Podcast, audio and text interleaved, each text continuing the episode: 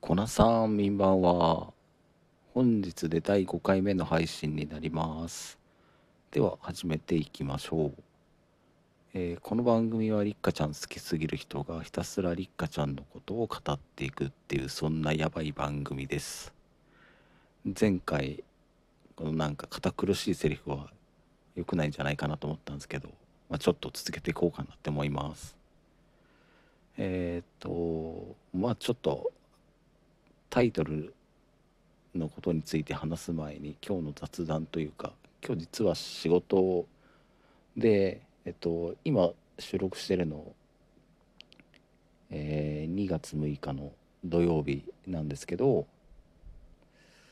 まあちょっと仕事終わって、まあ、ちょっと気になるカメラがあったので寄り道して、まあ、カメラを見て外で食事を軽くとって、まあ、19時頃に帰宅して眠かったんで1時間ぐらいちょっと仮眠をとってで、まあ、ちょっと一服してからあの今収録を始めてるんですけどえーうん前回話したあのあ中二恋の2期の2期中二恋の1期の2話の後半のシーンが、まあ、目に留まったのが最初のきっかけだっていうのを話してまあそれは僕が過去に見てきたアニメの作品とかが影響してるのでそれについて話していこうかなっていうのを言ったんですけど今日はその僕がえー、とまあその記憶に、多分これで間違いないと思うんですけど初めてハマったアニメの作品について話していこうかなと思います。で一応これから話題に出す作品は、まあ、中二恋に、えー何かしら関わってる作品だけにしようかなと思ってます。多分その今日今日だけじゃ終わんないというか今日は一作品しか話さないのであの何回かに分けて、えー何回になるかなちょっと分かんないんですけど、うん、10回ぐらいで話しきれればいいかなと思うんですけど。で僕がその初めてハマったアニメっていうのがこれちょっとびっくりしたんですけど放送していたのがなんと27年前っていうかいややばいな。えっとねロボットアニメなんですけどえっとね「勇者刑事 J デッカー」っていう作品なんですけどこれ知ってる人いますかね？なんかその簡単なあらすじみたいなのをお話しするとああのさっき話した通りジャンルはロボットアニメなんですけどあのなんだろうなこの世界観っていうのはそのロボットを使った、えー事件がすごいこう多発するような世界でこの人工頭脳を持ったロボットっていうのがいてそのロボットとあの主人公小学生の男の子が主人公なんですけどその子と一緒に事件に立ち向かっていくっていう感じの作品ですね。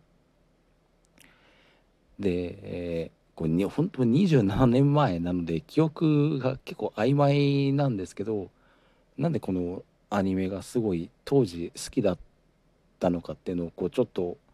思い出しながら話していこうと思うんですけどまずねあの単純にロボットがめちゃくちゃかっこいい。でこの J デッカーに登場するロボットっていうのはこうパトカーとかその建設車両だとかそういう車両が変形してこう、まあ、ロボットになるんですけど小さい頃ってなんかその謎の補正でそういうあのまあ、パトカーってなんかめちゃくちゃかっこよく見えるじゃないですか特に男の子は。まあ僕もそういう人であとこうまあ身近に見るようなものだしそういうものがこう変形してロボットになるなんてなんかもうそれだけでめちゃくちゃかっこよかったんですよ。でこのアニメに登場するロボットっていうのはまあ1体だけじゃなくて、まあ、複数いるんですけどその複数が合体してさらにその大きなロボットになったりするんですけどもうねそれだけでかっこいいんすよね。いやもうやばいんですよ。あのまあこの作品の一つの醍醐味とかでもあるんですけどまあなんかあるじゃないですか毎回そのあの同じロボットたちのその変形だったり合体するようなシーンを流すんですけどもうそこが一番の魅力なんじゃないかなって思うぐらいもうめちゃくちゃ好きであのなんかすごい記憶に今も残ってますね。でちょっと2つ目なんですけどあの作品がなんだその好きだったところあのなんかすごい感動するお話がなんか確か多かったんですよ。このロボット同士の熱い戦いとかだったりまあ変形とか合体が魅力なのは間違いないと思うんですけどなんかそのすごい泣ける話が確か多かったんですよね。僕結構ちょっと記憶曖昧なのであのちょっと間違ってたらすげえ申し訳ないんですけどあの、まあ、その主人公主人公格のロボットにこうデッカードってそのパトカーから変形してあのロボットになる、まあえー、メカとなんかこうサポートメカっていうのが合体して J デッカーっていうすごい大きなロボットになるんですけどなんかそのロボットがすごいなんだろう敵にめちゃくちゃボロボロにあのー、されてなんかもうこう自分では動けないっていう状態になるんですけど実はこの J デッカーってロボットは中に人が入って操作できるんですよ。でその主人公の男の子が操作してなんかすごいその勝つみたいなお話があってなんかそれがすごいあの覚え感動したというか記憶にすごい残ってますね。あとはそのロボット同士の合体であの人工知能人工知能を持った、まあ、みたいなロボットが合体するとこう片方のこう記憶がなんかこう消えてしまうからそれは危険だからやめておけみたいなお話があったんですけどこう強敵に勝つためにはどうしてもその合体して強くならないっていうお話があってあの、まあ、その危険を冒して合体するんですけど結果的にはその両方とも記憶が残っていてあのな あすげえみたいなそういうお話があって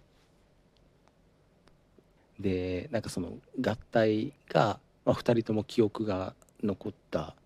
状態でうまくいった時とかにそのなんか他のロボットたちがなんかすげえやってやったぜみたいないうのとかがすごいなんか かっこいいというかあなんかみんな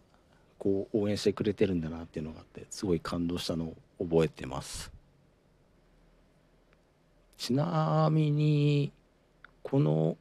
「J デッカー」っていう作品なんですけどなんと今ね YouTube であの5話まではなんかそのサンライズの公式チャンネルで無料で公開されてるんですよ。もし何か興味があればちょっと見ていただけたらなと思うんですけど